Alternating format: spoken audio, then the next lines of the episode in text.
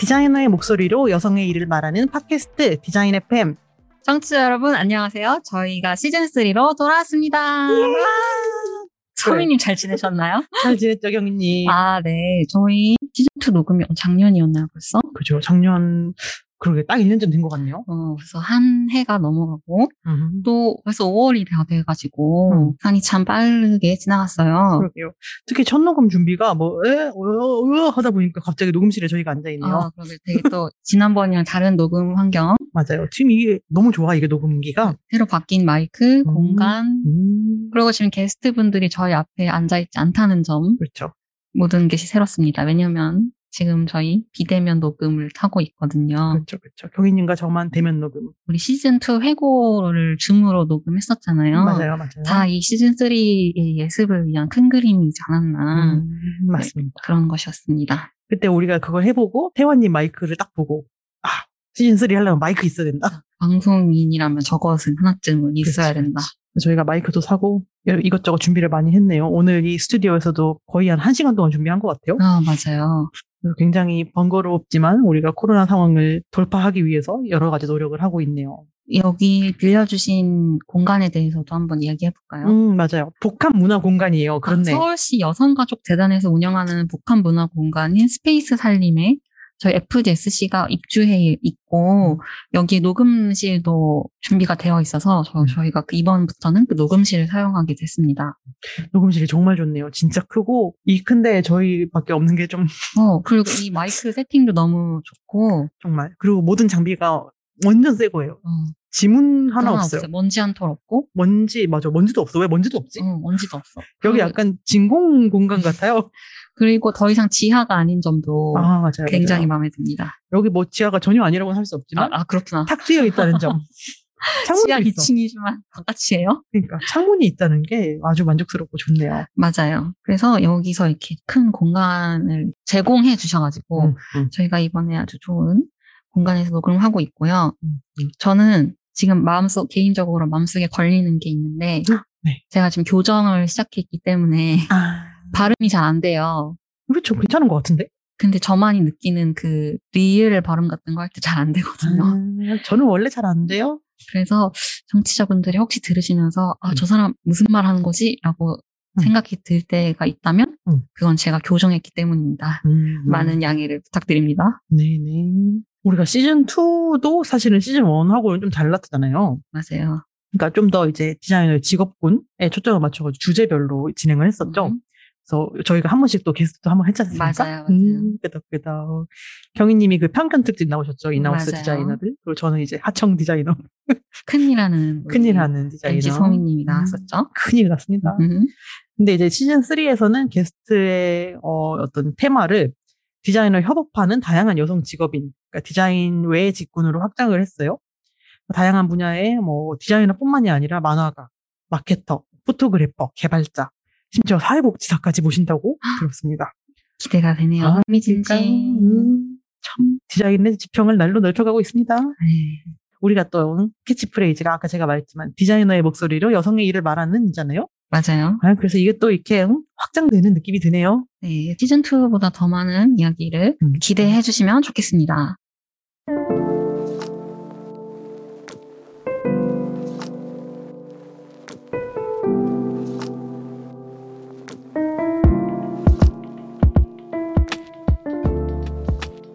저희가 지금 게스트가 앞에 앉아 있지 않지만 방송국 팀의 수영님과 태연님을 모셔보려고 해요. 줌을 통해서. 수영님, 태연님 안녕하세요. 안녕하세요. 반갑습니다.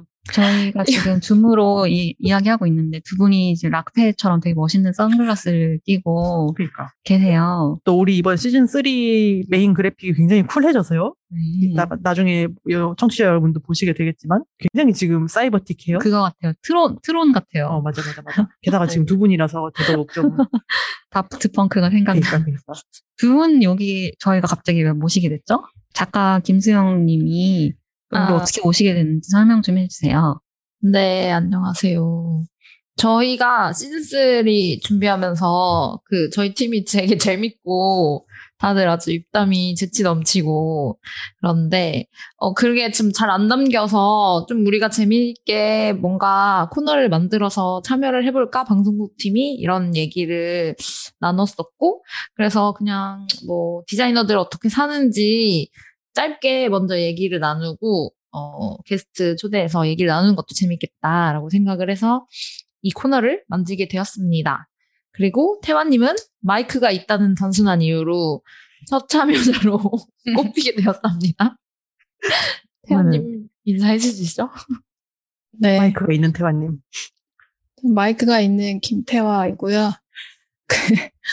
디자인 FM에서 영상이랑 편집을 맡고 있습니다. 마이크 소개 좀 해주세요. 어떤 마이크 쓰고 계시죠?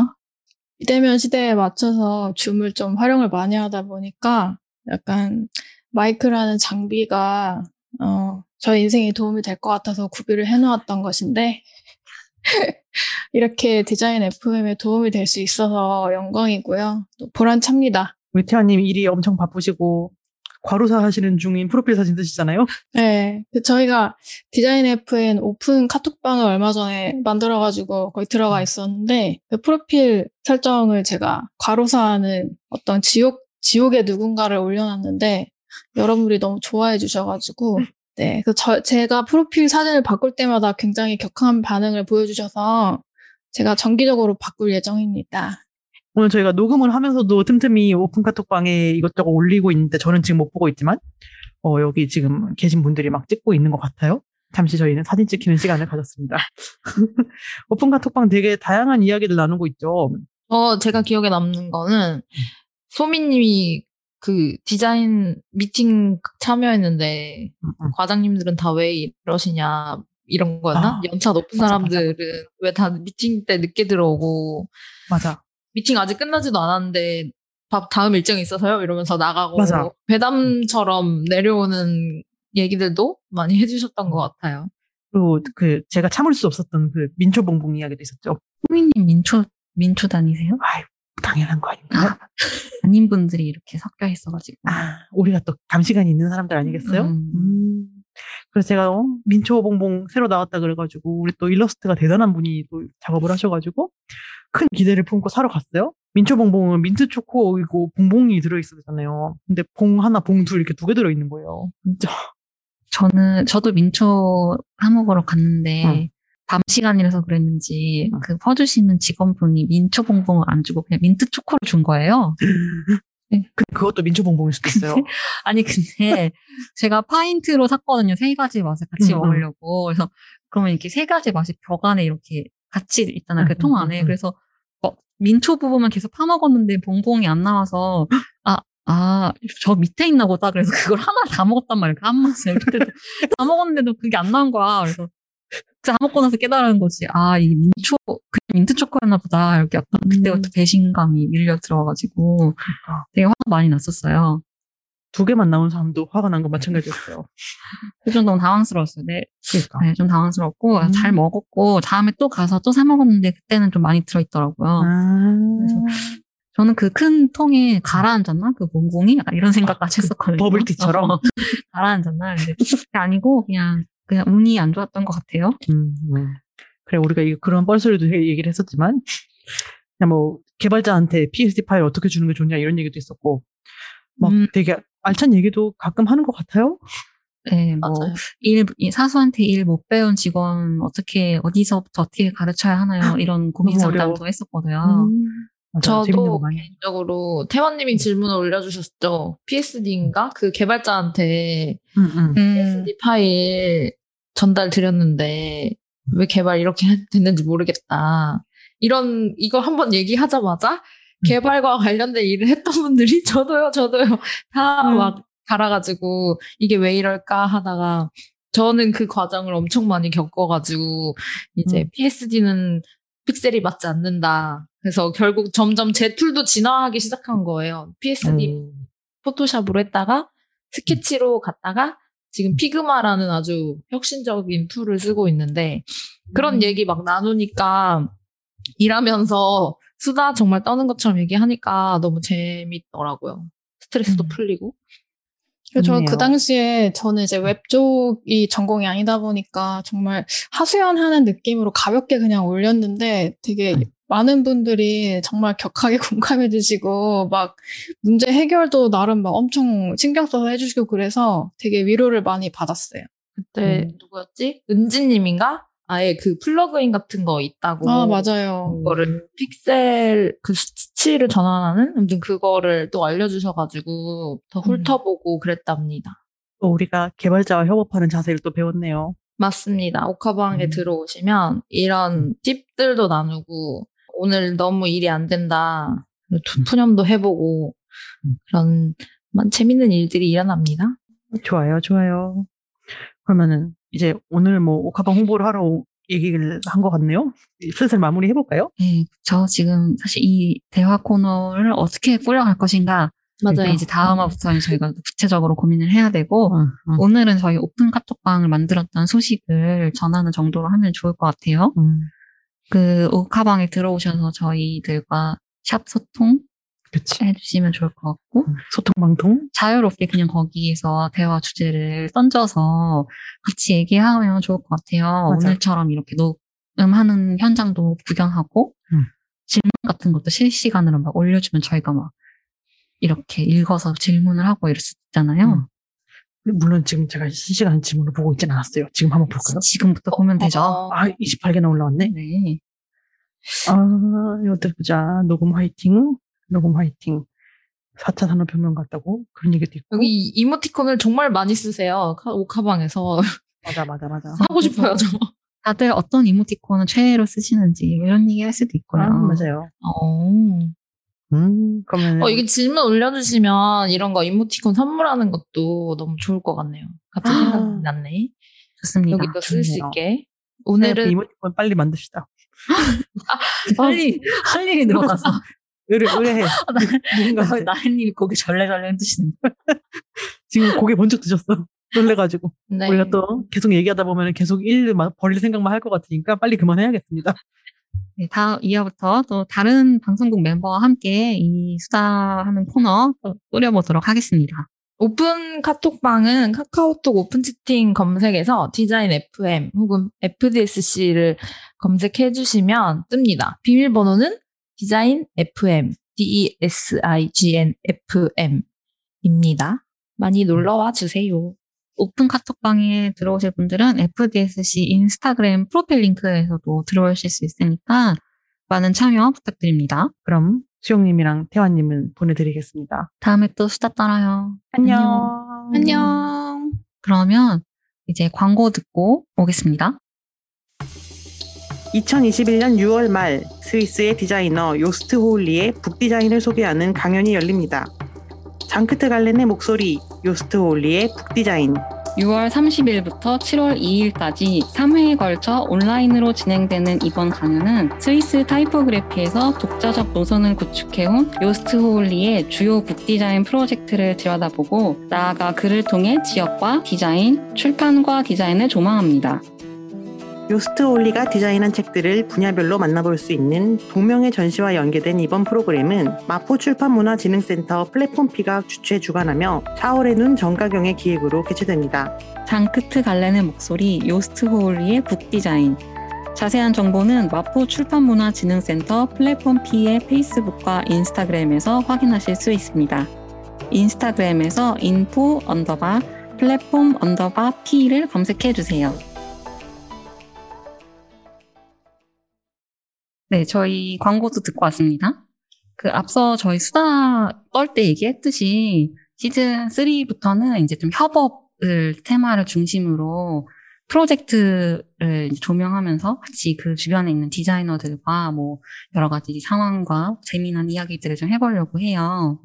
저희가 또 첫 번째 게스트로 어마어마한, 제가 시즌2 내내 어마어마한이란 말을 했더라고요. 근데 어쨌든 또 어마어마한 분을 모시고 왔어요. 저 늘 어마어마하죠. 저희가 첫 번째로 만나볼 프로젝트는 어떤 게 있죠? 저희가 여러분 기억하실지 모르겠습니다. 아마 많이들 아실 거예요. 텀블벅에서 정말 목표를 초과 달성한 어마어마한 프로젝트였죠. 맞아요. 이 시즌2 첫 게스트로 모시기에 정말 주목도 면에서 이보다 더 완벽한 분이 없습니다. 저희 여명기 프로젝트를 진행하셨던 만화가 코익님과 디자이너 성정은님을 모셔봤습니다. 안녕하세요. 안녕하세요. 안녕하세요. 워낙 여명기가 유명한 프로젝트라서 이 두 분을 이제 많이 아시는 분도 계시겠지만 또 혹시 처음 만나는 분들도 계실 것 같으니 본인들이 각자 직접 자기소개 한마디씩 해주시면 좋겠습니다. 네. 정은님 먼저 자기소개 한번 해주실 수 있을까요? 간단하게. 네. 안녕하세요. 저는 프리랜서 디자이너로 활동하고 있는 그래픽 디자이너 성정은이라고 하고요. 이제 요즘에는 만화랑 웹툰 이런 관련 일을 많이 하고 있어요. 그런 협업자분들과 그런 일들을 요즘 들어서 조금 여명기 이후로 그렇게 많이 하게 된 것 같고, 그 이외에 미술이나 그 외 기타 등등 전시 가리지 않고 출판도 하고 전시 디자인도 하고 아이덴티티 디자인도 하는 시키면 다 하는 그런 디자이너입니다. 반갑습니다. 자기소개를 하면서 동시에 자기 PR을 충실하게 하신 정은님. 정은님 또 우리 루더우 그거 작업도 해주셨잖아요. 아, 네. 루이스 더 우먼 아이덴티티도 만들었죠, 이번에. 네. 그리고 또 텀블벅에서 그 작가님 그 도록, 후도록이었나요?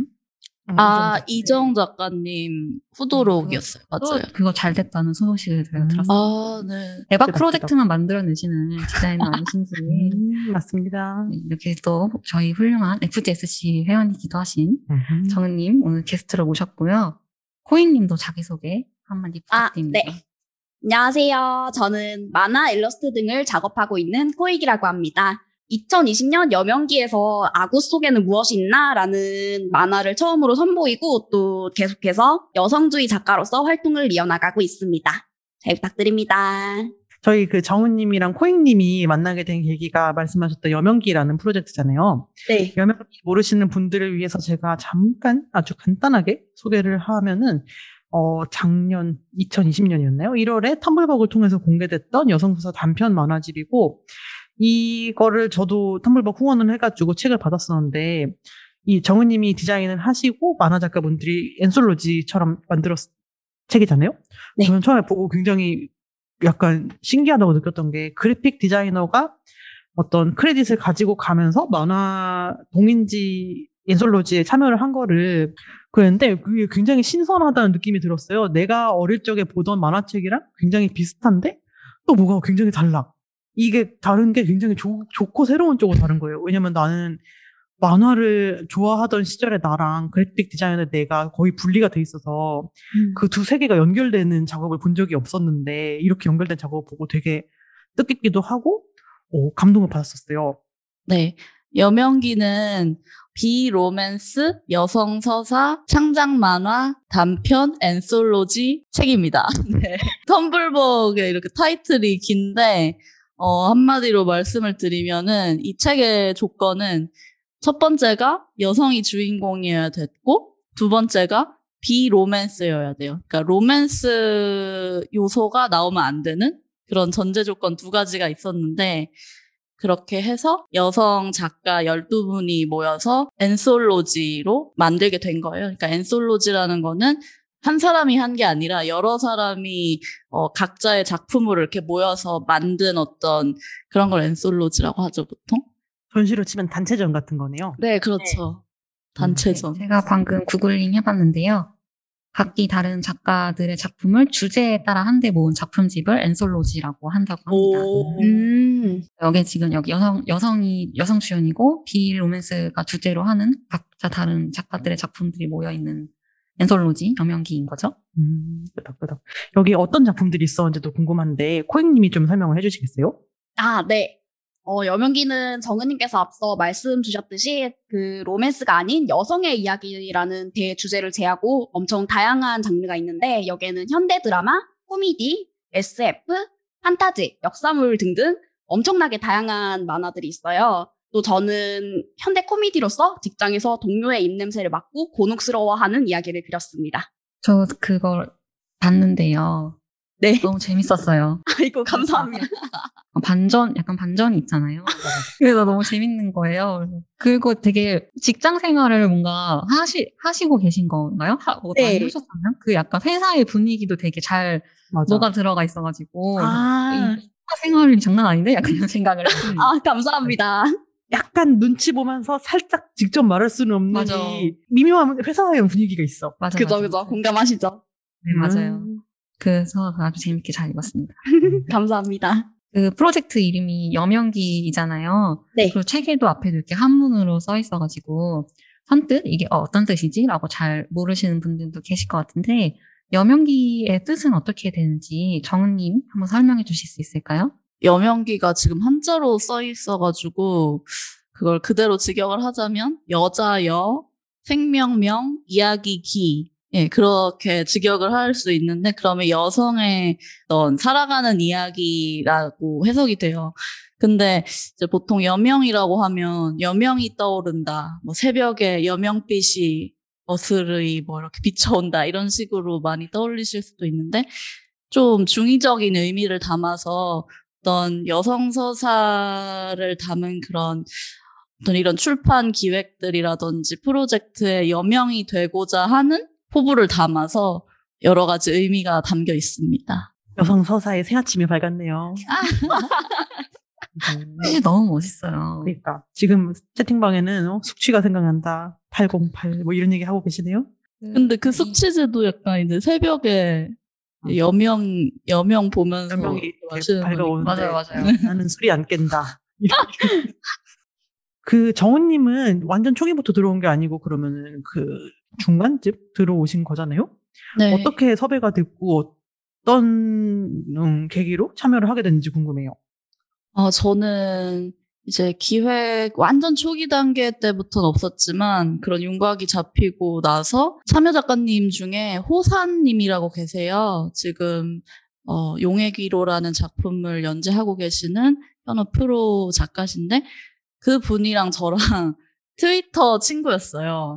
트위터에서 마팔로우 상태인 그런 친구였는데 그 전에 한 번 정도 직접 뵙고 그 이후로 이렇게 친분은 있었는데 약간 사이버상에서 주로 교류했던 그런 사이였단 말이에요. 호사님도 제가 디자이너라는 걸 알고 계시니까 혹시 정은님 이런 디자인도 맡아주실 수 있나요? 뭐 만화 쪽 일인데 하면서 주변에 본인이 아시는 디자이너가 저밖에 없었던 거예요. 그래서 그런 마음으로 저를 불러주셨었는데 이제 저도 만화를 좋아하고 즐기는 사람이다 보니까 평소에 제가 되게 좋아했던 작가님들 그런 분들이 다 모여 계신 거를 보고 아 그럼요 참여하겠습니다 하고 굉장히 깊숙하게 관여하게 된 그런 경우예요. 네. 코익님은 어떻게 참여하게 되셨는지? 네, 저도 정말 재밌게도 그 정은님을 섭외해 주신 호산 작가님과 오랜 동안 알고 지냈던 사이인데요. 그 호산 작가님께서 또 이렇게 프로젝트 참여를 제안을 해주셨어요. 그 호산 작가님과는 되게 오랫동안 어떻게 봐도 여성주의적이라고는 할 수 없는 이상한 취향을 공유하던 사이였는데요. 서브컬처 등지에서 되게 여성 혐오적인 창작 그리고 여성주의 창작이 무엇인가에 대해서 논의가 되게 막 움트던 시기였고 또 주변에서도 사실 많은 변화가 있었는데 당시 호산 작가님께서 이런 식으로 드라마틱한 제안을 해주셔서 저도 마침내 그런 어떤 기류에 합류하게 되었죠. 여성 서사란 무엇인가에 대해서 되게 늘 고민하면서도 결국 작가로서는 뭔가를 해본 적이 없는 되게 기동력이 부족한 작가였는데 지금 생각해보면은 여명기라는 프로젝트 이후로 되게 여성주의 작가로서 활동을 이어가고 있고 그래서 호사님께 정말 감사한 마음입니다. 이 자리를 비워서. 어떻게 보면 이 여명기 프로젝트가 약간 불씨가 된 약간 그런 건가요? 네. 굉장히 의미 깊은 프로젝트였네요. 그러게요. 비로맨스 여성서사라고 정의를 하셨잖아요. 이 어떤 비로맨스라는 것에 대한 약간 소구라고 해야 될지? 기존의 여성서사에 대한 문제의식이나 갈증 같은 게 많은 분들이 있었던 것 같아요. 그러니까 이렇게 모이자라고 하니까 예 이러고 12명이 모이고 이럴 수 있었던 것 같은데 그 코익님한테 뭐 말씀하신 김에 좀 물어보고 싶은데 네. 기존의 만화 업계 그런 상업 만화뿐만 아니라 어떤 서브컬처 쪽에서도 그려지는 여성 서사에 대해서 평소에 어떤 생각을 하고 계셨는지 그리고 여명기에 참여하면서 아 그렇다면 내가 이렇게 해봐야겠다라고 생각했던 건 어떤 건지 궁금해요. 사실 그 서브컬처에서 되게 많은 이야기들이 오갔죠. 다양한 시도도 있었고 그 중에서 되게 인상적인 몇 가지만 꼽자면 그 제 의견은 차치하고 소위 보이즈러브 그러니까 여성이 그리는 게이 캐릭터에는 여성의 가치관이 녹아있을 수밖에 없다. 그러니까 이걸 보고 여자들이 행복해하고 또 몰입하니까 이게 여성서사다 라고 말하는 사람들도 있었고 아니면은 또 소위 메일 게이즈 도식을 적용하고 있는 미소녀 캐릭터 있잖아요.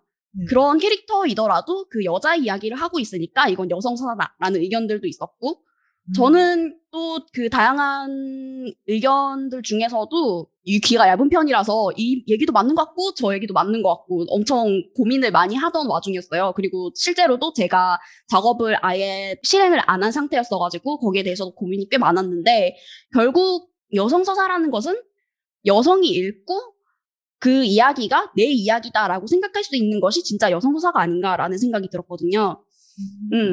그리고 또 여명기를 제작하면서 좀 염두했던 점이 뭐냐면은 사람들이 창작하는 과정에서 되게 막연하게 생각하는 것은 여성주의 만화에서 어떤 정치성을 드러내야 된다는 강박이 있잖아요. 그런 것을 조금 덜어내고 사람들이 사실 그래요. 창작하는 사람이 아니더라도 여성서사란 정치적인 것이고 강압적인 메시지를 다루고 있을 테니까 되게 지루한 만화일 것이다 라고 되게 막연하게 생각하게 되는 거죠. 그래서 저는 좀 원초적인 시점으로 돌아가서 스낵컬처로서의 역할을 하는 만화를 그리는 것 그런 것을 굉장히 중요하게 여겼고 정치적인 신념이 와일드하게 깃들든 그렇지 않든 또 결국 만화란 되게 재밌어야 하는 것이라고 생각을 했거든요. 그래서 그런 부분을 중점으로 생각하고 작업을 했습니다. 아, 너무 논지에 어긋난 얘기 했었나요? 아니요. 좋았어요. 그 말씀하신 걸 듣고 이제 코익님 만화를 생각해보니까 약간 의도가 좀 더 파악됐고 네, 좋았던 것 같아요. 그 이게 사실 텀블벅이 오픈하면서 굉장히 많은 엄청 큰 액수로 성공을 했잖아요. 저희가 확인한 바로는 1억 4천만 원 정도 후원금이 모였고 처음에 액수는 300만 원 하자고 이렇게 소박하게 시작했는데 진짜 소박하게 너무 소박하게 그러니까. 4,000% 넘게 지금 후원이 달성이 된 거잖아요. 그러니까 제가 생각했을 때는 이제 작가님들도 그런 어떤 여성 서사의 약간 갈증이 있었고 이제 독자들도 이제 그런 내용을 좀 보고 싶었었는데 이게 이제 이거의 계기로 모두가 이제 수요자와 이 공급자가 딱 맞아떨어진 좋은 타이밍이지 않았나 생각이 들어요. 저도 제 개인적인 감상은 지금의 20, 30대들이 느끼고 공감할 만한 소재들로 다 이제 만화가 구성이 되어 있어서 보면서 그게 되게 막 와닿고 뭔가 더 재밌다고 생각이 들었거든요. 그래서 그런 포인트들이 공감을 많이 얻은 거 아닌가? 이런 생각이 들더라고요. 그래서 아까 코익님이 말씀하신 어떤 스낵컬처로서의 만화 잘 적용 반영이 된 게 아닌가 이런 생각이 전 들었습니다. 근데 정은님도 뭔가 작업을 하시면서 뭔가 창작자로서도 그럴 수도 디자이너니까 창작자로서도 있고 독자로서 어떤 여성 서사에 대한 갈증, 필요성 이런 걸 느끼셨었는지 그런 게 뭔가 책 디자인에도 반영이 됐었는지 그런 게 좀 궁금하네요. 일단 저도 만화를 굉장히 좋아하고 뭐 만화뿐만이 아니라 영화나 그런 창작물을 즐기는 평소에 굉장히 중독 수준으로 즐기는 사람이기 때문에 뭐 여성주의라든지 페미니즘이라고 하는 담론을 알아가면 알아갈수록 그런 보통에 존재하는 콘텐츠들을 제정신으로 볼 수가 없게 된 거예요, 이제. 많이 이제 바뀌고 있고 훨씬 예전보다 좋아졌지만은 뭔가 여성이 나온다라는 이유 하나만으로 여성서사라고 말을 하고 그렇게 보기에는 또 동시에 너무 여성 혐오적인 부분이 많은 컨텐츠가 많은 거죠. 그래서 여자가 그러니까 로맨스 어떤 남자 주인공이랑 로맨스가 있는 드라마가 가령 있다면 어떤 그 로맨스라는 요소에 의존해서 흘러가는 그것이 제가 바라는 요즘의 여성주의에 부합하는 그런 콘텐츠라고 할 수 있을까? 약간 그런 거에 대해서 조금 지겹기도 하고 소비자로서 새로운 걸 보고 싶은 마음이 있었던 것 같아요. 근데 그런 담론들이 요즘 한창 뜨거워졌고 어떤 것이 여성서사냐에 대한 개념에 대해서 서로 관점이 다르니까 논쟁도 많이 일어나고 그랬었던 것 같거든요. 근데 그런 어떤 논쟁이 일어난다는 것 자체가 저는 부정적인 게 아니고 되게 긍정적인 현상이라고 생각을 하고요. 그러면서 그런 논쟁에 참여하면서 내가 생각하는 여성서사란 무엇인가? 그런 게 좀 정리가 되기도 하고 내 기준을 확인할 수도 있고 우리 예전에 막 학교 다닐 때 어떤 책이라든지 그런 걸 보면서 비판적으로 소비할 줄 알아야 된다. 이런 거 국어 시간을 배우잖아요. 네. 그러니까 그런 거를 뭔가 실현을 하고 있는 느낌? 아, 이런 식으로 비판적인 소비를 할 수 있구나. 그런 시각으로 된 것 같아요. 근데 이제 저는 디자이너로서 어떤 그런 담론들을 여명기에 어떻게 담을 수 있을까 막 되게 거창하게 솔직히 생각하진 않았는데요. 그런 12 작가분들의 포부가 이 북디자인에서 그냥 빠방 하고 담겼으면 하는 그런 마음으로 이제 표지 디자인이 지금 나오고 좀 그런 방향으로 흘렀던 것 같아요. 조금 어려운 것 같아요. 여성주의적인 디자인을 어떻게 하는가? 이렇게 대놓고 물어보면 항상 대답하기가 좀 어렵긴 한데 그런 포부를 좀 드러내기 위해서 그 부분을 노력했어요. 그 포부가 네. 아까 잠깐 얘기도 하셨지만 표지에 이 대문짝만하게 박힌 글자랑 제가 전직 오타쿠로서 아는 거지만 박 참 좋아하지 않습니까? 이런 아 그렇죠. 박이 최고죠. 박이 이렇게 넓은 면적으로 있다. 아, 최고지. 그리고 약간 자연스럽게 지금 약간 책 디자인 얘기로 좀 넘어갈 수 있을 것 같은데, 12명 작가님들의 어떤 포부와 그런 것들을 이제 책에 이렇게 빠밤 이렇게 표현을 하신 거라고 저희가 생각하면 할 수 있을까요? 어떤 식의 의도가 여기 책에 들어갔을지 간단하게 설명 한 번만 부탁드려요. 표지를 보신 분들은 아시겠지만, 여명기라는 한자 레터링이 크게 들어가 있고, 그것이 인쇄가 아니라 전면적으로 박으로 후가공 처리되어 있는 디자인인데요. 이런 출사표를 약간 던지고 사람들아 여명기라는 게 있어. 제대로 각인시키는 그런 의도를 원하신 것 같아요.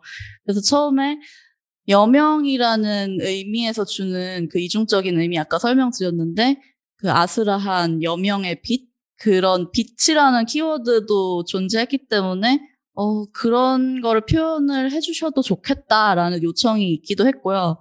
그러면 그거 빛을 어떻게 표현을 해야 되나 생각을 하다가 뭔가 번쩍번쩍거리는 박후가공으로 좀 그런 뉘앙스를 줘볼까?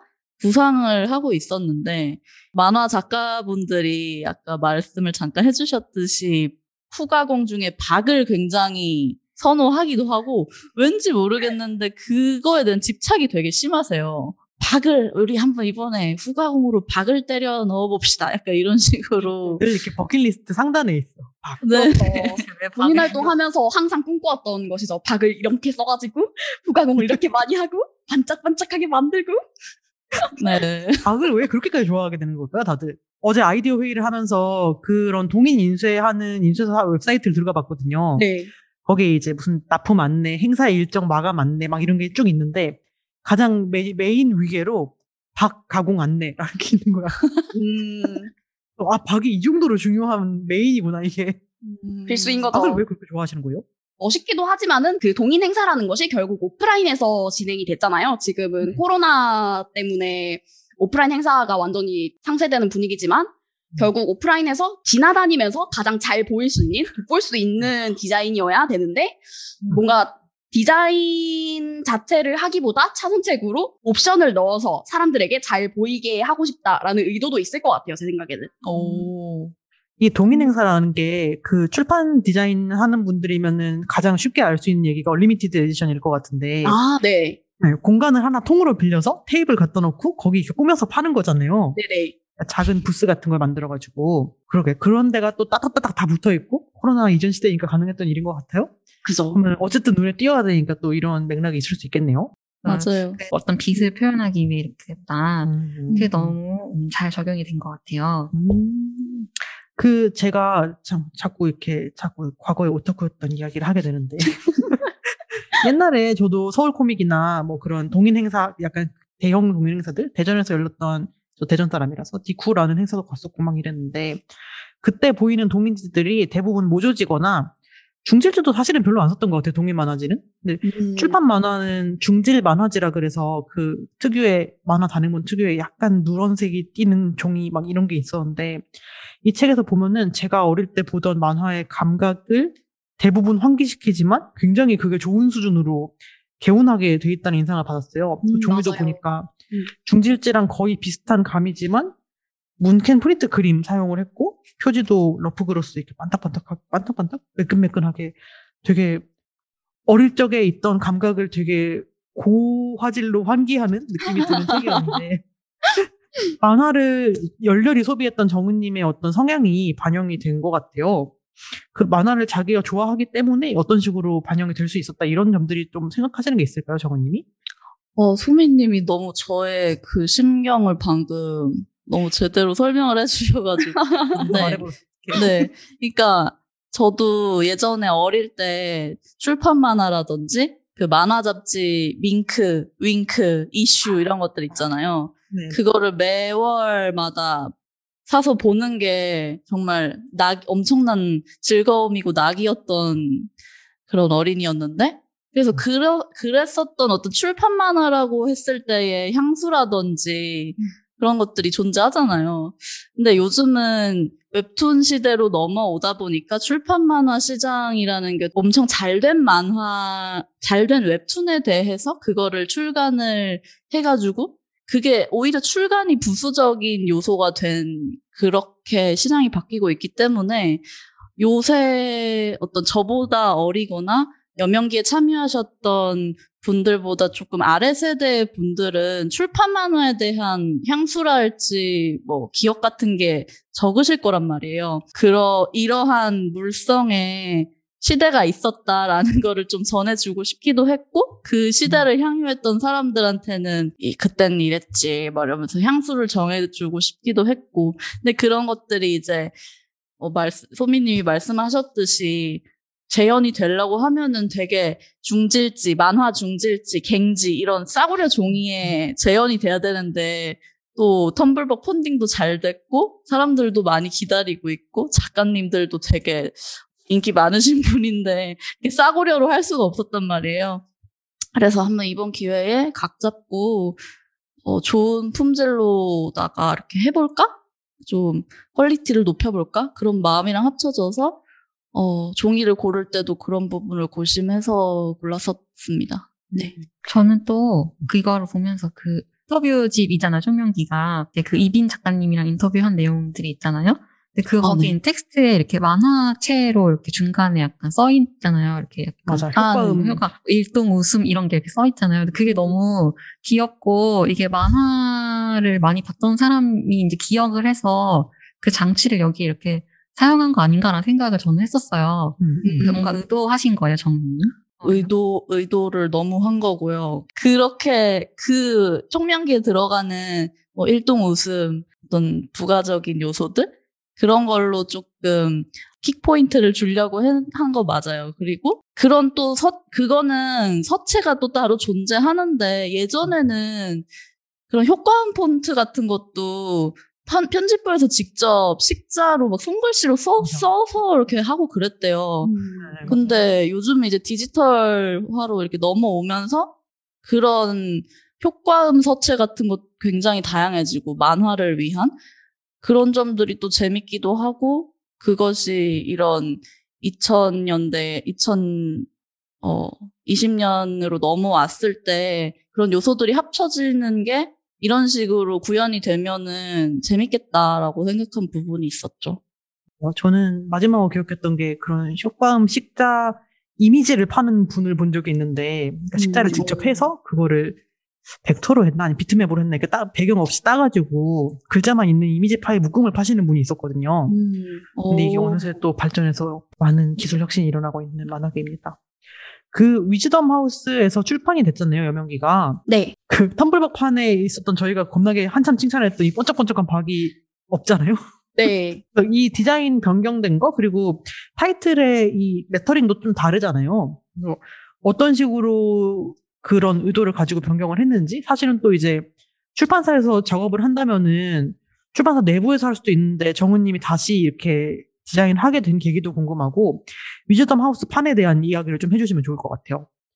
이제 텀블벅이 잘 되고 나서 위즈덤 하우스에서도 따로 출판 계약 연락이 온 걸로 알고 있는데, 일단 그런 계약 관련된 거는 작가님들이 하셨지만은 워낙 텀블벅에서 잘 된 거라는, 흥행을 했다는 그런 상징성이 있어서인지 그때 제가 참여를, 디자이너로서 참여를 했다는 것을 작가님들께서 크레딧으로 잘 밝혀주시기도 했고, 제가 디자인했다라는 게 많이 알려지기도 해서 그 부분까지 마케팅이랄지 뭔가 디자인을 더 신경 썼다라는 인상을 가져가기 위해서 저를 한 번 더 불러주신 것 같아요. 그리고 뭐 그런 의도도 있겠지만, 사실 위즈덤 하우스 편집자님께서 그 텀블벅 판에 있었던 리워드 중에 50명 한정으로 상하권 분권돼 있는 걸 한 번에 감쌀 수 있는 북커버가 있었는데, 그 북커버 디자인이 개인적으로 마음에 드셨다고 해서 그거를 그대로 쓸 순 없고, 그걸 조금 더 발전을 시켜서, 변형을 시켜서 위즈덤 하우스 판에 다시 한번 리디자인 해보면 어떻겠냐 하셔서 나온 게 이 버전이거든요. 그래서 이 여명기 요 버전에서는 이제 만화책이라고 하면 보통 만화의 도판이라든지 뭐 그림 같은 게 표지에 전면적으로 드러나는 게 일반적인 경우인데 없잖아요, 여기에는. 그런 걸 작가님들께서 원하시기도 했고, 근데 이제 위즈덤 하우스 판으로 조금 훨씬 메이저한 어떤 상업성이 있는 출판사에서 재출간을 하면서 만화책이라는 그런 인상을 확실히 줘야 되는 게 사실이니까 어떤 도판을 좀 전면적으로 활용한 그런 걸 됐거든요. 그래서 이제 작가님들의 주인공들이 한 명씩 이렇게 등장을 하는 그런 디자인을 했어요. 그리고 요거는 여러 가지 시안들이 있었는데, 그중에서 텀블벅판에서는 뭔가 요걸로 가기에는 다른 작가님들의 만화 주제를 다 아우를 수 없는 인상이다라는 의견이 있어서 아쉽게 탈락된 시안이었는데요. 근데 요게 어쨌든 강렬하기도 하고 레터링 완성도에 있어서 좀 괜찮았었던 것 같아서 요걸 쓰기로 했었습니다. 그 위즈덤 하우스 판에 쓴 레터링은 조금 선이 굵은 박력 있는, 네, 무협만화, 네, 그런 느낌이라서. 네. 그러게, 그런 느낌도 있을 수 있겠어요. 저도 약간 이 텀블벅판 여명기가 표지에 그림이 없는 게 독특하다고 생각했고, 약간 이게 독립출판의 약간 문법이라고 해야 되나? 이런 약간 그런 느낌이 있어서 약간 익숙한데 뭔가 안 익숙한 게 뭔가 했던 약간 그 지점이었던 것 같아요. 표지에 그림이, 만화책인데 이제 그림이 안 나온다는 거. 근데 이제 위즈덤 하우스판에는 말씀해주신 것처럼 그림이 이제 전면적으로 나오는 게 이 상업적인 판매를 해야 돼서 그런 건가라 생각을 했는데 그렇군요. 그렇네요. 자, 이제 저희가 그러면은 여명기 프로젝트에 대해서는 이야기 나눠보았고요. 다음 코너로는 좀 더 자세한 협업에 대한 이야기를 해보려고 하는데요. 그 전에 잠깐 저희가 쉬어가는 코너를 야심차게 또 새롭게 준비를 해봤어요. 어떤 코너죠? 디자인 FM 스타일로 협업자 고르기라는 밸런스 게임을 저희가 해볼 거예요. 너무 이렇게 곰곰이 생각하지 말고 빠르게 답변해주세요. 저희가 정말 야심차게 준비한 문장이에요. 네, 저희가 그 게스트인 정은님과 코익님에게 각각 한 분에게 질문 하나씩 밸런스 게임 질문을 드릴 거고요. 둘 중에 하나 선택해 주시면 됩니다. 그러면 일단 정은님한테 먼저 질문을 드릴게요. 둘 중에 하나의 협업자하고만 일을 해야 한다면 만화가가 12명이랑 협업을 해야 되는데 12명이 전부 다 의견을 하나씩 다 끝없이 제시를 해요. 근데 다 너무 착해. 너무 착해가지고 뭐라고 할 수는 없어. 근데 하여튼 사람이 12명이고 의견을 계속 끝없이 내. vs 나를 절대로 존중하지 않고 약간 지금 좀 가스라이팅도 하는 것 같아. 내가 뭘 갖고 오기만 하면 일단 빠꾸먹이고 쥐잡듯이 몰아세우고, 근데 그게 다 맞는 말이긴 해. 그리고 내가 너무 자괴감이 들고 너무 힘들어. 그리고 이 사람이 너무 스타 만화가라서 뭐라고 할 수가 없어. 둘 중에 정우님이 협업자 하나를 고른다면? 하나, 둘, 셋. 첫 번째. 아니 너무 서빈님이 뒤에 그거를 악랄하게 얘기해 주셔서 제가 딱히 특별히 어떤 프로젝트 상황하고 한 얘기는 아니었어요? 네. 그러면 코익님 질문으로 넘어가 보겠습니다. 네, 코익님에게 그 두 가지 협업자 종류를 드리겠습니다. 첫 번째는 만화에 대해 너무너무 잘 아는 사람이어서 콘티가 어쩌고 뭐 작화가 어쩌고 뭐 그림 어쩌고 갖고 어쩌고 뭐 선 넘는 발언을 하는 그런 사람인데 vs 만화에 대해 아무것도 아는 게 없어가지고 그냥 아 의견이 하나도 없이 네네 좋아요 좋아요 하고 가끔 뭔가 중요한 의견이 필요해서 이렇게 뭐 물어보면 말도 안 통하는 그런 사람 둘 중에 한 명을 고른다면? 아 잠시만요. 전자. 만화에 대해 오히려 너무 잘 아는 사람. 네네. 두 분 다 전자를 고르셨는데 우리가 또 이유를 안 들어볼 수가 없죠.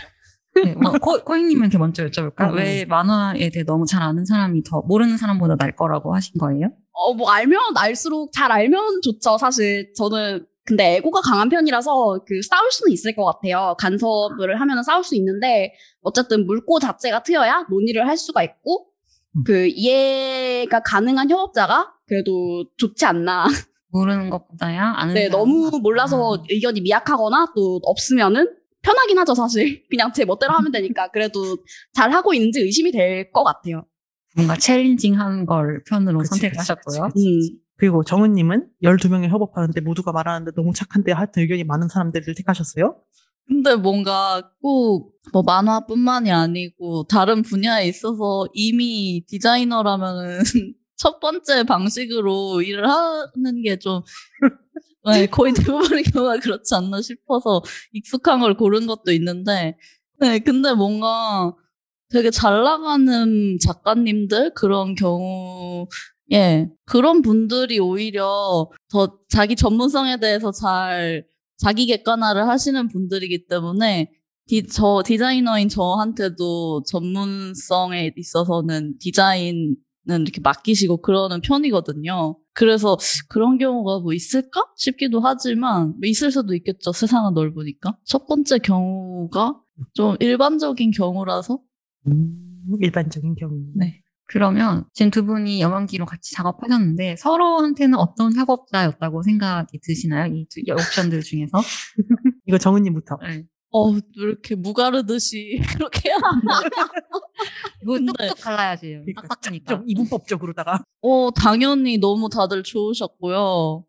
막 이건 이렇게 해야 된다 이렇게 강압적으로 하는 경우는 거의 없었고 제 의견을 너무 많이 존중을 해주셨고 근데 참여 작가분이 여명기 같은 경우에 이제 저 제외하고 12분이나 계시기 때문에 의견을 수합하고 그거를 다 기다리고 하는 데까지 조금 시간이 많이 걸리긴 해요.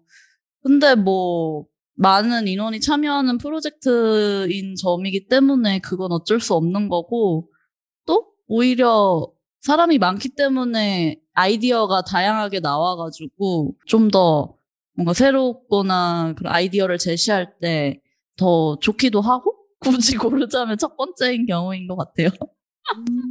코익님은 어떠셨어요? 지금 듣고 나니 너무 슬프게도 저는 후자인 사람인 것 같아요. 정은님에게? 아니, 정은님에게 제가 그런 사람이었던 것 같아요. 왜냐면은 일단 저는 디자인에 대해서, 디자인 자체에 대해서 어떤 것도 모르는 사람이었고 그리고 정은님이 시안을 가져오면 아 이거 너무 좋아요, 다 좋아요 이러던 사람이었거든요. 그래서 강경한 논의가 펼쳐지지는 않았지 않나. 그래서 정은님께 좀 더 적극적으로 의견을 표출할 거 했는데 아니 근데 사실 정은님께서 너무 잘하시는 분이고 탁월한 디자이너시다 보니까 어쩔 수 없이 그렇게 된 것 같아요. 저는 그런 거 없어서 너무 좋았어요. 의견을 많이 안 주는 게 안 줘서 편했다? 정은님. 아니 왜 그렇게 해석하세요? 서로서로에게 잘 맞는 스타일로 네, 하지만 제가 의견이 전혀 없었던 게 아니라 정말 정은님이 가져오시는 모든 시안이 정말 좋았다는 점. 그리고 약간 자연스럽게 책 작업을 어떻게 협업하게 됐는지를 좀 물어보면 좋을 것 같아요. 지금도 말씀하셨지만 이렇게 뭔가 저희가 추측하기로는 이제 책을 만들어야 되니까 책에 대한 디자인 시안을 정은님이 뭔가 제안을 하면 12분의 만화가가 이렇게 서로 이런 게 의견을 이렇게 서로의 또 취향과 의견이 있을 거 아니에요. 그걸 막 다 조율해갖고 뭔가 전달을 하면 또 약간 정은님이 설득 같은 걸 하고 약간 이런 과정이 핑퐁이 왔다 갔다 했을 것 같은데 어떤 그런 프로세스가 구체적으로 어떻게 됐는지 간단하게 뭔가 설명해 주실 수 있을까요? 시안을 만들고 그 컨펌이 나고 사전 미팅 때 얘기하시기로 어떤 이런 서체나 그 식자할 때 넣을 만한 것들에 대한 가이드라인도 만드셨다고 들었거든요. 디자인 과정이 좀 궁금해요. 어떤 식으로 코익님이 전달을 해주시고 코익님이나 뭐 다른 작가분들이 전달해주시고 어떻게 작업하셨고 이런 것들? 서체에 관련해서는 사실 이전에 만화 작업을 하시던 분들이다 보니까 늘상 해오던 프로세스가 있었어요. 그래서 그 프로세스에 따라서 가이드라인을 제시하고 또 다 같이 볼 수 있는 공간에 의견을 여쭈는 방식이었고 디자이너이신 정은님이 보시기에도 그렇게 나쁘지 않은 방식이었던 것 같아서 그대로 진행을 하게 되는 형식이었고 저희가 정은님께는 그 여명기를 가장 잘 드러낼 수 있는 컬러가 무엇인지 그리고 아까도 말씀이 나왔지만은 닭을 이렇게 많이 넣어달라 잘 넣으려면 어떻게 해야 되냐 이런 것들을 중점으로 정은님께 계속해서 여쭤봤고 그래서 정은님께서 그런 거를 되게 면밀하게 받아들이시고 또 업체나 방식에 대해서 하나하나 다 수집을 하셔서 저에게 여쭈는 그런 프로세스가 있었어요. 그러면은 보통 저희가 클라이언트 할 때는 막 그런 거잖아요. 책을 만들 때 대표 페이지 한 몇 페이지 가지고 포맷을 만들어서 보내고 오케이가 나면은 본문을 이렇게 끊어가지고 계속 조판하면서 보여주고 이런 식으로 일이 진행이 되는데 이게 또 앱솔로제다 보니까 작가님들 한 분 한 분마다 약간 요구하시는 바도 달랐을 것 같고 그림 스타일도 다르니까 맞춰야 되는 부분도 있었고 이랬을 것 같은데 네네. 왔다 갔다 하는 과정은 어땠어요? 내지를 만들 때? 그 내지를 정할 때는 되도록 오프라인에서 작가분들이 그 시간이 나는 분들이 모여가지고 대조를 해봤어요. 말씀해 주셨듯이 선 굵기가 번지면서 그 작가 스타일이 많이 차이가 나게 되는 인쇄를 하면서 그렇게 차이가 나게 되는 작가분들이 계셨고 그렇게 크리티컬하게 차이가 없는 분들이 계셨는데 또 이런 부분까지 세심하게 캡처를 하고 공유를 하고 다른 분들께서도 확인하는 방식으로 진행을 했었습니다. 이게 약간 책이 여러 개의 단편이다 보니까 한 권을 책으로 봤을 때 약간 통일성 있게 느껴지는 장치를 마련한 게 서체 정도가 될 수 있을 것 같은데 지금 도비라랑 네. 서체 정도가 여기에 반영이 된 것 같아요. 네. 그 서체를 뭐 이런 서체를 쓰자고 가이드를 정은님이 뭔가 제안을 해주신 건가요? 아니면 작가분들이 쓰던 서체 규정에서 합의점을 만들어낸 건가요? 서체 부분에 있어서 신경을 굉장히 많이 썼는데 그거는 제가 서체를 지정한 게 아니라 저희가 이제 작가님들이 12분이 계시다 보니까 각자 이 프로젝트에서 무엇을 담당하자 이런 식으로 나눠가지고 일을 수행을 하셨어요. 근데 그 작가님들 중에 몇 분이 이렇게 페어로 해서 서체 가이드라인 규정같이 약간 뭔가 글꼴 보기집 마냥 그렇게 빡세게 하셔가지고 기본 대사일 때는 뭐 산돌 네오 명조를 쓴다. 근데 뭐 장평이 몇이어야 되고 자간이 몇이어야 되고 이런 진짜 세세한 부분까지 작가님들이 컨트롤 하신 거고요. 일반 대사, 외치기, 또 뭐 있죠? 뭐 기계음, 뭐 이상한 괴물 소리, 되게 만화에 등장하는 여러 가지 대사의 종류들이 많잖아요. 그런 것들이 그냥 작가님들이 각각별로 내가 원하는 거 할 거야 이렇게 쓰신 게 아니라 생각보다 더 완벽하게 컨트롤이 된 그 가이드라인을 만들어주시고 그거에 따라서 작가님들이 하신 거거든요. 그래서 제가 중간에 보면서 느낀 거는 그냥 식자 디자인이라는 그거 자체가 그냥 뭐 인디자인에서 디자이너들이 조판하듯이 하면 되는 거 아니었나? 약간 안일하게 생각했었단 말이에요. 근데 전혀 그런 정도의 작업이 아니었고 그 말풍선 하나하나에 들어가는 게 다 만화의 연출이고 장치이고 되게 중요한 의도가 담겨 있는 거라서 오히려 그런 부분에 있어서는 만화가이신 분들의 전문성을 믿는 것이 훨씬 좋은 방식이었다는 생각이 들고요. 저도 이번 기회에 그런 출판 만화의 문법이라고 해야 될지 방식 같은 거를 많이 배워서 이 이후에도 만화 관련한 협업 요청이 많이 들어왔는데 여명기 때 배웠었던 거를 토대로 많이 적용을 하고 있죠. 예를 들면 여기 지금 그냥 일반 대사는 무슨 서치라고 이렇게 웅성, 술렁 이런 거는 무슨 서치라고 약간 이런 걸 다 정리를 했다는 거죠? 그렇죠. 약간 다른 인간이 아닌 사람이 말하는 인간이 아닌 것이 말하는 것 같을 때는 좀 이렇게 생긴 서치를 쓰고 막 그런 게 있나요? 맞아요. 그런 게 진짜 통일성 있게 묶어주는 좋은 장치인 것 같아요. 그리고 말씀하고 나니까 보이기 시작했는데 이 말풍선들이 또 그냥 단순히 말풍선으로서가 아니라 이 안에서 조형 요소인 거고 이거 크기나 위치나 뭐 배치 이런 것들이 또 다 타이포그래피 문법이랑 연관되는 게 있겠네요. 그럼요. 엄청 그게 오히려 더 민감한 것 같아요. 다른 줄글 조판을 하는 그런 것보다 훨씬 민감하고 이게 어쨌든 한 장 한 장이 다 한 페이지가 도판이고 뭔가 완성된 그거여야 되잖아요. 되게 빡빡한 밀도가 있어야 되는 장면이면 그래야 되고 뭔가 여백의 미가 있어야 되는 장면이면 또 그거를 연출을 해야 되고 그런 부분들이 있는데 또 재단을 할 때 이게 말풍선이 아슬아슬하게 막 잘려가지고 대사가 막 잘린다거나 뭐 그럴 수도 있는 경우도 생기고 그러면 아 작가님 이거는 나중에 실제로 책 만들면 이 대사는 잘릴 것 같아요. 그래서 좀 넣겠습니다. 막 이런 식으로 그런 후반 제작에 가서는 그런 게 굉장히 수정이 많았거든요. 그러니까 원래 이런 작업을 출판 만화라고 하면은 편집자라는 중간에서 중개해주는 직업인이 있잖아요.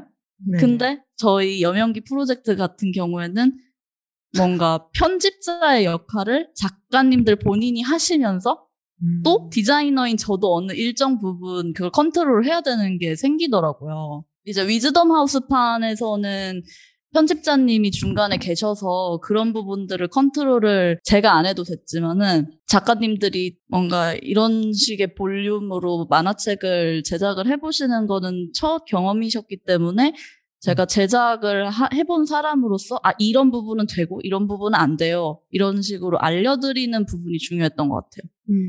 그 말씀 듣다 보니까 궁금한 게 코익님한테 여쭤보고 싶은데 네. 그러면 정은님이 예를 들어서 페이지 여백에 걸치는 말풍선 같은 걸 이동하고 어쩌고를 하려면은 그거에 맞게 파일을 들여야 될 것 같은데 네. 파일 작업을 디지털로 해서 이 말풍선 같은 게 레이어가 다 분리가 된 채로 주시나요? 네, 그 편집을 감안해서 다 분리된 상태로 작업을 했습니다.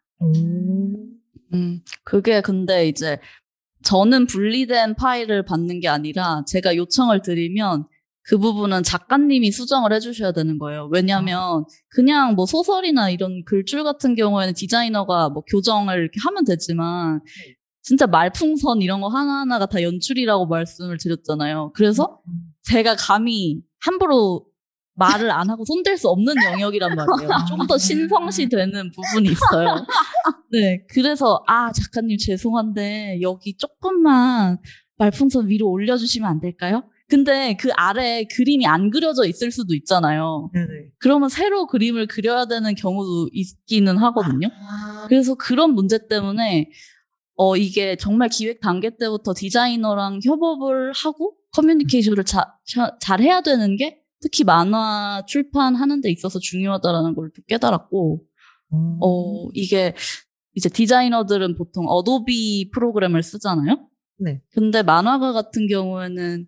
만화가분들 같은 경우에는 어도비, 뭐 포토샵이나 이런 걸 사용하시는 게 아니라 출판 만화 하실 경우에는 클립 스튜디오라는 출판 만화 자체에 특화된 프로그램을 쓰세요. 근데 이게 어도비랑 좀 어떤 프로세스가 많이 달라요. 네, 연동이 안 되는 게 많아요.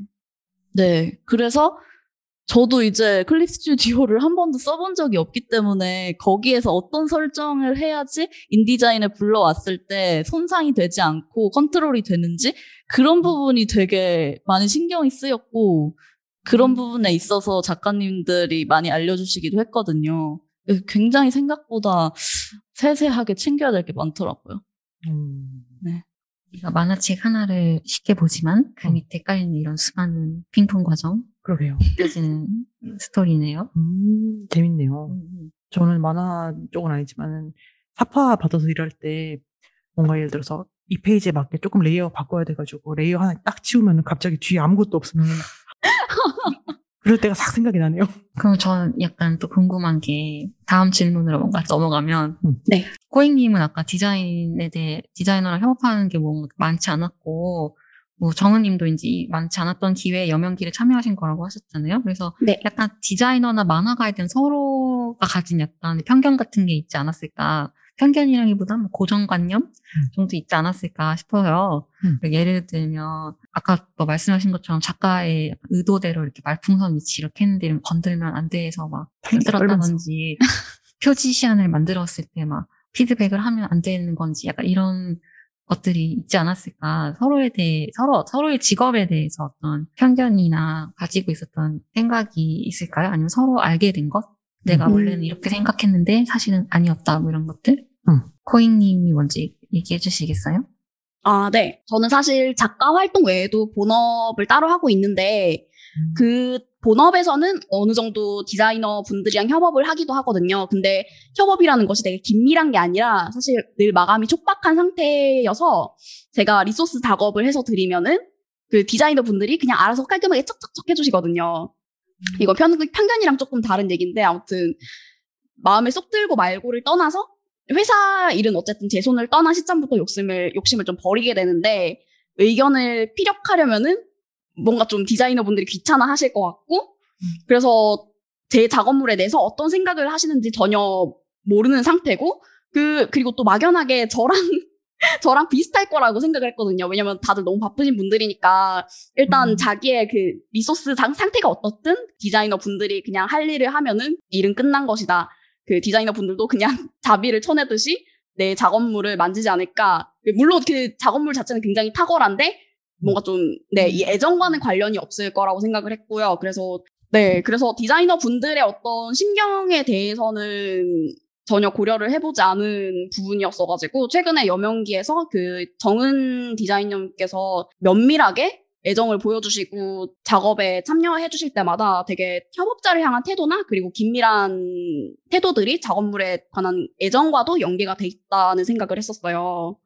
그래서, 너무 뜻깊은 시간이었고 또 본업으로 돌아가서 디자이너 분들과 또 대화를 나누게 된다면은 조금 더 앞으로는 열심히 긴밀하게 소통을 해보면 어떨까라는 생각을 했어요. 정은님은 뭔가 없었을까? 만화가 분들에 대한 어떤 환상? 저는 이 자리를 빌어 말씀을 드리자면 저의 장래 희망이 존잘 컬렉터거든요. 그러니까 그래서 되게 제가 평소에 만화를 좋아하기도 하고 어렸을 때부터 정말 인생에 있어서 떼려야 뗄 수 없는 그런 것이었는데 그래서 어렸을 때부터 네이버 블로그 같은 데서 저만의 존잘님한테 가서 막 쪼르르 가서 방명록에 존잘님 너무 이번에 올리신 그림 너무 짱이에요 이러면서 애정 공세를 막 표하기도 하고 그런 경험들이 있단 말이에요. 근데 물론 그때는 제가 어렸고 그 이상의 뭐 협업이랄지 그 이상의 확장성을 가지기는 어려운 상태였지만 지금은 저도 어느 정도 제 분야의 전문성을 가지게 됐고 그러니까 디자인이 필요하신 프로 작가님들도 계실 거고 뭐라 그래야 되지? 서로 원하는 바가 만난 것 같아요. 만나서 그런 부분에 있어서 저도 평소에 막 흠모하던 존재님을 일적으로 만나고 이런 기회가 많이 늘어나서 너무 좋은데 그러니까 저는 어렸을 때부터 그런 만화가분들을 멀리서지만 그래도 항상 봐왔기 때문에 어느 정도 그분들의 성향이라고 해야 될지 그런 거는 파악은 하고 있거든요. 그러니까 뭐 만화가라고 해서 막 만화에 대해서 뭐라고 한마디 하면은 진짜 막 불같이 화를 내고 이럴 것이다. 그런 편견이 평소에 있었다기보다는 어떻게 보면 디자이너도 물론 의뢰를 받아서 하는 거지만 일종의 느슨한 창작자로서 비슷한 지점이 많은 것 같거든요. 그래서 만화가님들도 이런 부분을 신경 쓰시는구나. 뭐 디자이너랑 비슷하게. 오히려 그런 부분이 많았었던 것 같고 편견 같은 건 없었던 것 같아요. 저도 약간 그런 사람이었기 때문에 그냥 인터넷에서 활동 많이 하는 인터넷 많이 하는 사람 그래서 말이 만화가 인터넷 많이 하는 사람이 왜 그렇게 맞아요. 말해? 인터넷 맞아요. 많이 하는 사람같이 네, 만화가란 인터넷을 많이 하는 사람이다 이런 편견은 있죠. 편견 아니에요. 진짜 맞는 말이에요. 네, 근데 그건 맞는 것 같아. 맞아. 인터넷에 많이 있어. 그러면은 정은님이 지금 이제 만화가랑 협업하면서 노하우가 많이 생기신 것 같고 그 원래 알고 있었던 생리적인 이해를 바탕으로 되게 좋은 작업 많이 해주신 것 같은데 이 만화가 분들 사이에서도 아 디자이너는 일하니까 괜찮구나 막 이런 생각도 들었을 것 같아요. 여명기 프로젝트의 성공이나 그거 외에도 또 이제 만화 작업을 종종 하시고 계시잖아요. 뭐 극락왕생에 이제 레터링 하신 작업도 있었고 그 두현씨 잘 먹고 잘 살아요? 네네. 정확한가 제목이? 네. 맞아요. 그것도 하셨고 그래서 그런 것들 보면서 이제 다른 작가분들도 디자이너랑 협업을 하고 싶다라는 생각을 또 하실 것 같아요. 그랬을 때 만화 작업을 처음 참여하게 되는 디자이너한테 어떤 태도 면에서든 실무적인 작업에서든 좀 해주고 싶은 조언이 있으실까요? 이제 보면은 웹툰으로 넘어가긴 했지만 출판계에서 또 신기한 현상이 그 웹툰을 출판 만화하는 그 시장이 되게 스페셜리티하게 뭔가 돌아가고 있는 시즌인 것 같거든요, 요즘이. 그래서 막 옛날에도 그런 웹툰을 막 되게 잘된 웹툰 같은 거, 마린블루스 이런 거 혹시 기억하세요? 네, 알죠, 그런 알죠. 것들, 막 그런 것들을 이제 출판 만화해서 막 그게 굉장히 베스트셀러가 되고 이런 부분이 있었는데, 그렇게 할 수 있었던 작품들은 좀 한정돼 있었던 것 같거든요? 근데 지금은 워낙 작품들이 많이 나오고 훨씬 더 이제 좋은 것들이 많이 나오니까, 그러한 어떤 협업의 기회라고 해야 될지 그런 게 더 많아질 것 같아요. 다른 디자이너 분들한테도. 근데 일단 만화를 좋아하면은 좋은 것 같아요. 그러니까 만화를 안 좋아하는 사람한테 만화책 디자인 해주세요라는 의뢰가 갈 수도 있지만 사실 만화를 좋아하는 것 같은 사람한테 의뢰가 오는 경우가 많은 것 같거든요. 특히나 어떤 큰 기업 출판사 같은 경우가 아니라 독립 출판을 원하시는 만화가 분들이 많아지셨기 때문에 지금은 텀블벅이라든지 뭐 여러 가지 동인 행사 같은 것들이 많아졌으니까. 그래서 편집자를 끼지 않고 만화가랑 디자이너가 이제 직통으로 만나는 그런 경우가 많아질 텐데, 그러면은 약간 아까도 슬쩍 말씀드렸다시피 내가 약간 편집자가 된 듯한 그런 마인드셋을 좀 가져야 될 것 같기는 해요. 조금 만화에 대해서 애정 이런 얘기 별로 하고 싶진 않은데 만화에 대한 애정을 조금 기반으로 그 만화라는 문법이 가진 특성 같은 거를 너무 무시를 하면 안 되고 오히려 그런 부분에 있어서 보수적일 수 있는 장르란 말이에요, 만화는. 그러니까 만화는 항상 향유하고 소비하는 사람들이 계속 만화를 보는 거기 때문에 그런 소비자들에 있어서도 항상 그들이 봐왔던 익숙한 태도가 있을 텐데 거기서 또 너무 벗어나면 안 되는 네 그런 것들을 잘 신경 쓰면서 해야 될 것 같습니다. 진정성을 가져야 된다. 요다 얼굴로 그런 말씀하시니까 훈계하는 것 같아요. 그러니까 지금 약간 무릎 꿇고 있어요. 다양하지만 되게 좋은 팁이었던 것 같아요. 저희가 오늘 하루 종일 협업에 대해서 얘기를 하고 있잖아요. 이게 지금까지는 이제 만화 작가와 디자이너의 협업에 대해 얘기를 했다면은 여성 직업인끼리의 협업에 주목을 하고 싶어요. 여명기 자체도 이제 여성 작가분들이 모여서 여성 서사를 만든 곳이지만 이 디자인도 여성과 함께 했고 이런 식으로 여성들이 중심이 돼서 만들었기 때문에 상당히 의의가 있었던 것 같은데 코익님한테 여쭤보고 싶은데요. 여성 직업인끼리 협업을 하면서 좋았던 점 혹은 약간 아쉬웠던 점 있었다면은 뭐 어떤 게 있으실까요? 아쉬웠던 점은 전혀 없어요, 사실. 여자들끼리 뭉치면 항상 좋은 일이 많거든요. 사실 여성 협업자라서 안 좋은 일보다는 저희가 머릿수가 많다 보니까 그리고 또 만화가들이란 다들 의뢰 그렇더라고요. 에고가 강하기 때문에 의견이 굉장히 분분하거든요. 그래서 의견 피력을 하고 또 어떤 의견이 맞는 의견인지 그 치열하게 이야기를 하는 과정이 있었어가지고. 근데 또 이런 부분도 어쨌든 중요한 것 같아요. 여자들끼리 모이면은 항상 그렇잖아요. 그 이 사람의 말을 좀 더 존중해야 될 것 같고, 내 의견은 조금 더 숙이게 되는 그런 과정들이 있기 마련인데, 또 이번 과정에서는 굉장히 치열하게 서로의 의견을 적극적으로 반영을 했던 것 같고 정말 좋은 시간이었습니다. 너무 지금 방금 되게 치열하게 뭔가 했다고 얘기하셨는데 치열하게 막 의견 조율하면서 약간 논쟁이 있었다든지 막 네. 약간 어쨌든 그런 것도 있었지만서도 이 프로젝트 완성을 위해 필요한 과정이었다. 치고받고 싸울 수도 있지 뭐. 맞아. 그런 게 없는 다인원 프로젝트가 있나요? 거의. 그러니까. 그렇지. 그게 없으면 또 없어서 문제입니다. 그렇죠. 맞아요. 갈등이 없는 것이 평화만은 아니에요. 맞아요. 맞아요. 정은님은 어떠셨었어요? 여성들과는 협업하는 프로젝트 참여하시면서 어떤 게 좋았고 이런 건 좀 아쉬웠다 하는 게 있으셨을까요? 일단 너무 여자들이랑 있으면 너무 편하잖아요. 그렇죠. 네, 그래서 의견을 내고 뭐 그러는 거 있어서 굉장히 수평적이었고요. 막 남자라면은 굳이 부연 설명해야 되는 그런 문제들? 그런 것들이 없어서 너무 좋았고, 그냥 내가 이렇게 하면, 아, 네, 그렇죠. 뭐 이런 식으로 하는 그런 것들이라든지, 아니면 만화의 뭐, 내용이나 그런 면에 있어서도 서로 그냥 저는 감상자로서 작가님들한테, 아, 이런 부분 너무 좋았어요. 이렇게 말하기도 훨씬 쉬웠고요.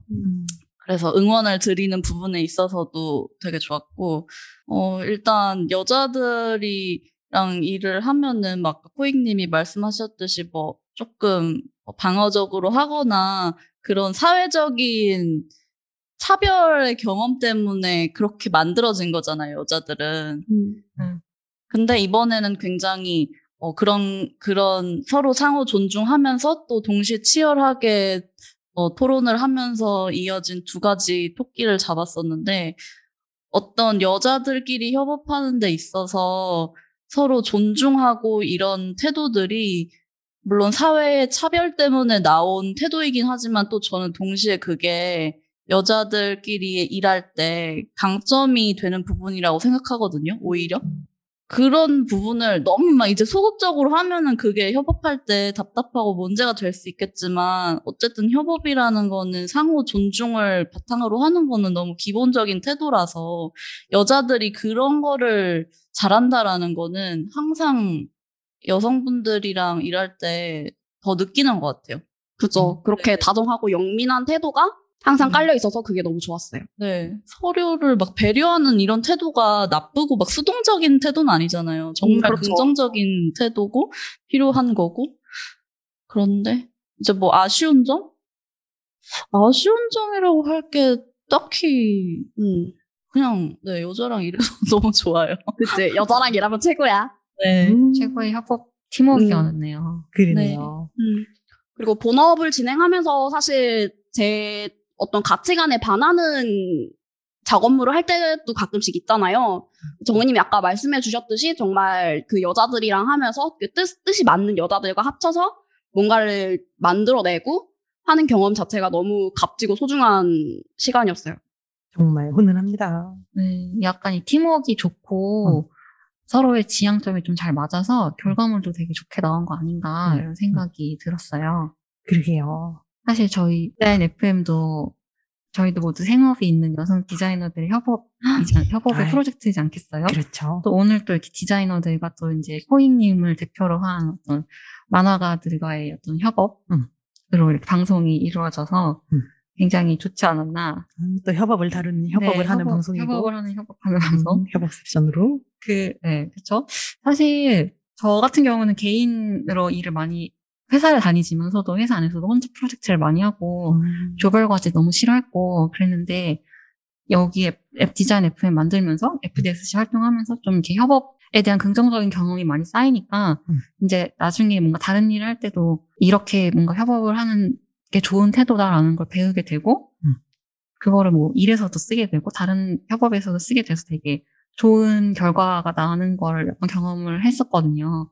그래서 앞으로 뭔가 코익님도 그렇고 저희도 그렇고 정은님도 그렇고 이 좋은 협업의 경험을 통해서 또 다른 더 좋은 결과를 내지 않을까 라는 생각이 들었습니다. 오늘의 시즌3의 첫 번째 게스트로 안성맞춤이지 않았나 생각이 드네요. 맞아요. 제가 또 갑자기 빛나는 지식 한 스푼 더 하고 싶어졌는데. 어머나, 어떤 지식의 스푼이죠? 저희가 요즘 디자인 서당이라는 것을 하고 있지 않습니까? 네, 맞아요. 그런 어떤 탈가부장, 탈식민주의 뭐 그런 디자인 글들을 읽고 서로 생각을 나누는 그런 좋은 프로그램을 하고 있는데. 맞아요.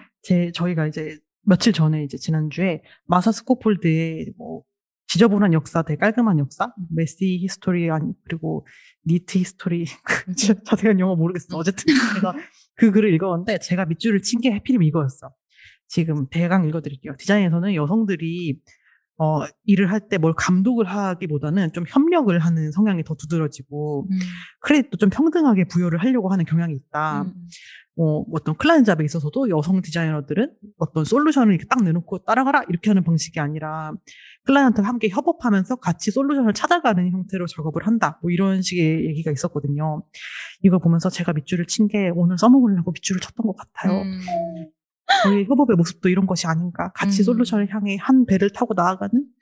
그래서 그런 지식 자랑을 조금 해봤어요. 멋있습니다. 오늘의 그걸 딱 맞는 글줄이었네요. 그러게요. 저희도 이렇게 어떤 여명기를 열고 있지 않나? 그런 생각을 해봅니다. 자, 이제 저희가 마무리를 해보는 시간을 가지도록 해볼게요. 오늘 만화가 코익님과 디자이너 성정은님의 여명기 프로젝트를 통해 아주 즐거운 이야기를 많이 들었는데 이제 보내드릴 시간이 다 됐어요. 오늘 게스트분들 마지막으로 출연 소감이랑 자기 어필하고 싶은 한마디 있으시면 각자 해주시면 좋을 것 같아요. 코익님 먼저 해주실까요? 네. 아, 오늘 너무 즐거운 시간이었고 정말 역량이 뛰어난 분들과 좋은 질문들에 좀 더 재밌게 대답하고 싶었는데 아쉽기도 하고요. 앞으로 디자인 FM에서 다룰 여성 작업자들의 협업과 되게 많은 관계들이 기대가 됩니다. 아, 그리고 PR을 좀 더 하자면 우선 오늘의 신물이었던 여명기에 대해서 말씀을 드리고 싶어요. 그 읽어보신 분들도 많겠지만 아직 접하지 못한 분들이라면 각 대형 서점 등에서 만나보실 수 있고요.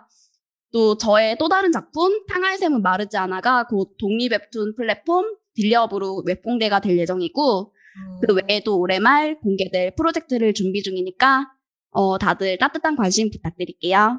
와 너무 기대돼요. 또 정은님도 한마디 해주시겠어요? 디자인 FM 시즌 3를 크게 관통하는 주제가 협업이라고 해서 너무 좋았는데 첫 번째 1화부터 제가 코익님이랑 같이 할 수 있게 돼가지고 너무 영광이고 기쁘고요.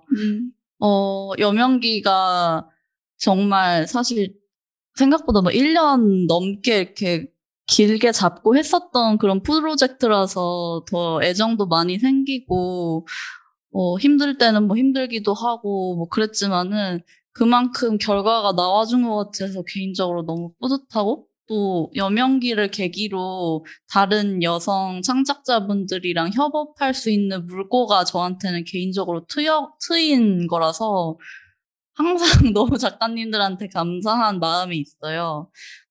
근데 그런 거를 이제 이런 아주 잘 갖춰진 어떤 기반에서 얘기를 할 수 있는 기회가 있어서 너무 좋고요.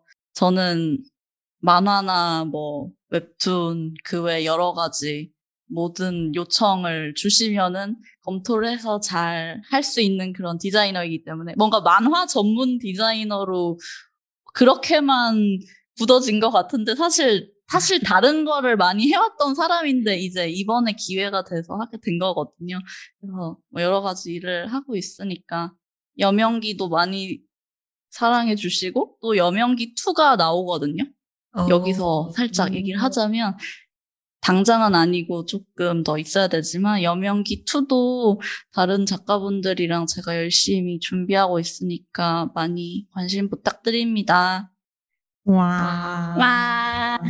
네, 정은님이 방금 다른 것도 잘하는 디자이너라고 지금 말씀해 주셨는데 저희가 지금 녹음하면서 오픈 카톡방에 이제 계속 이런 거 하고 있다고 얘기를 하고 있었거든요. 네, 이 닉네임을 불꽃 이모지로 다신 분이 정은님한테 약간 팬레터 같은 걸 남기셨거든요. 루더우, 루이스 더 우먼이랑 여명기, 극락왕생 로고, 선거 공보물 따셨잖아요, 정은님이. 네. 그런 것들 다 너무 작업 멋지게 잘 받고, 작업물을 선택하시는 행보와 발언을 항상 응원한다고 해주셨어요. 근데 이분이 약간 본인은 조금 다른 디자인 쪽에 일하고 있으면서 가벼운 작업물에 현타 올 때가 많은데, 정은 작업 보고 힘을 얻는다고 하면서 본인도 언젠가는 이제 이런 좋아하는 여자분들과 하고 싶은 일을 할 수 있겠다라는 희망을 가진다고 이렇게 팬레터를 남겨주셨습니다. 정은님에게 훌륭한 디자이너시고요. 감사해요. 감동의 눈물. 아니 근데 이 밑에 제가 말을 잘 못해서 잘 포장해서 전달해주세요라고 했는데 제가 다 그대로 읽었습니다. 그러니까 다 말해버렸네. 감동적입니다. 앞으로 코익님도 정은님도 더 많은 협업하면서 더 많은 좋은 작업하시기를 바라겠습니다. 저희도 이제 오늘 소감을 얘기하면서 마무리할까요, 소미님? 네네. 오늘 시즌3의 첫 녹화 어떠셨나요? 저는 일단은 녹음실이 너무 좋아요. 녹음실이 너무 좋고, 녹음실, 원래 저희가 이 녹음을 할 수 있을지 없을지? 그러니까, 우리 MC들까지도 다 집에서 해야 되나? 이런 생각까지 하다가 여기로 오게 된 거잖아요. 그래서 코로나 상황에 빨리 나아졌으면 여기에 다들 모셔가지고 이야기 나누고 하면 좋겠네요. 이게 꽤 넓은 녹음실이고, 한두 번 들어올 수 있지 않을까? 그럼 너무 조금 사랑의 세레나데 같은 느낌이 나겠지만요. 어쨌든, 그래, 너무 재밌었고, 그리고 첫 화에 걸맞는 되게 협업에 정말 진한 협업을 해주신 분들이 오셔가지고, 너무 텐션도 좋고, 말씀 많이 해주셔가지고, 정말 감사할 따름입니다. 경희님은 어떠셨어요? 네, 저도 오늘 이제 만화 프로젝트를 주제로 얘기를 하면서, 저의 만화에 대한 기억은 사실 중고등 때에 조금 약간 멈춰 있거든요. 아까 말씀하셨던 윙크, 그거 보고 자란 세대라서 그때의 그 출판 만화의 기억이 좀 멈춰 있었는데, 그리고 나서 시간이 한참 지난 현재 이제 지금 그 시장에 대한 얘기를 두 분의 협업 스토리를 통해 들으면서 배울 수 있어서 너무 재미있었고요. 저도 언젠가는 이렇게 좀 의미 있고 뜻깊은 협업 작업을 해보면 좋겠다. 재밌을 것 같다? 뭐 일을 재미로 하는 건 아니지만 아무튼 개인한테 좀 의미가 있을 것 같다라는 생각이 들었습니다. 대리 만족하는 시간이었고 너무 즐거웠습니다. 네, 그러면 오늘 마무리를 해볼까요? 네. 오늘은 성정은 디자이너님과 작가 코익님 두 분을 모시고 프로젝트 여명기와 그 안에 담겨진 협업 이야기를 나눠보았습니다. 얘기를 나누다 보니까 앞으로 더 많은 여성 디자이너와 여성 작가님들의 멋진 협업 프로젝트 더 보고 싶고 기대가 되네요. 네. 그리고 저희가 작가님뿐만 아니라 앞으로 정말 어마어마한 협업을 했던 다양한 직군의 여성 직업인분들이 또 이번 시즌에 대기를 이미 하고 계시잖아요. 그렇죠. 앞으로 회차도 너무 기대가 되네요. 그러면은 이제 여명기, 작품 뜻이 여명이 밝아온다, 뭐 여자의 이야기가 시작된다 이런 작품 이름 뜻처럼 두 작가분들의 앞날도 승승장구하시길 바라면서 두 분 보내드리도록 하겠습니다. 네, 정은님, 코익님 감사합니다. 안녕. 안녕. 네, 두 분 잘 보내드렸습니다. 디자인 FM 시즌3는 애플 팟캐스트와 사운드 클라우드를 통해 들으실 수 있으며 방송 핫클립 영상은 유튜브에도 업로드됩니다. 디자인 FM은 페미니스트 디자이너 소셜클럽 FDSC가 만듭니다. 인스타그램에서 fdsc.kr을 팔로우해주세요. 팟캐스트 외에도 FDSC의 다양한 활동 소식을 접할 수 있습니다. 네, 오늘 시즌3의 첫 화였고 마지막까지 잘 들어주셨으면 좋겠습니다. 많은 기대 부탁드리고요. 많은 후원도 부탁드립니다. 그럼 저희 마무리 멘트 외치고 오늘 마무리할까요? 다들 마이크 켜주세요. 네. 적게 일하고 많이 버는 그날까지. 안녕.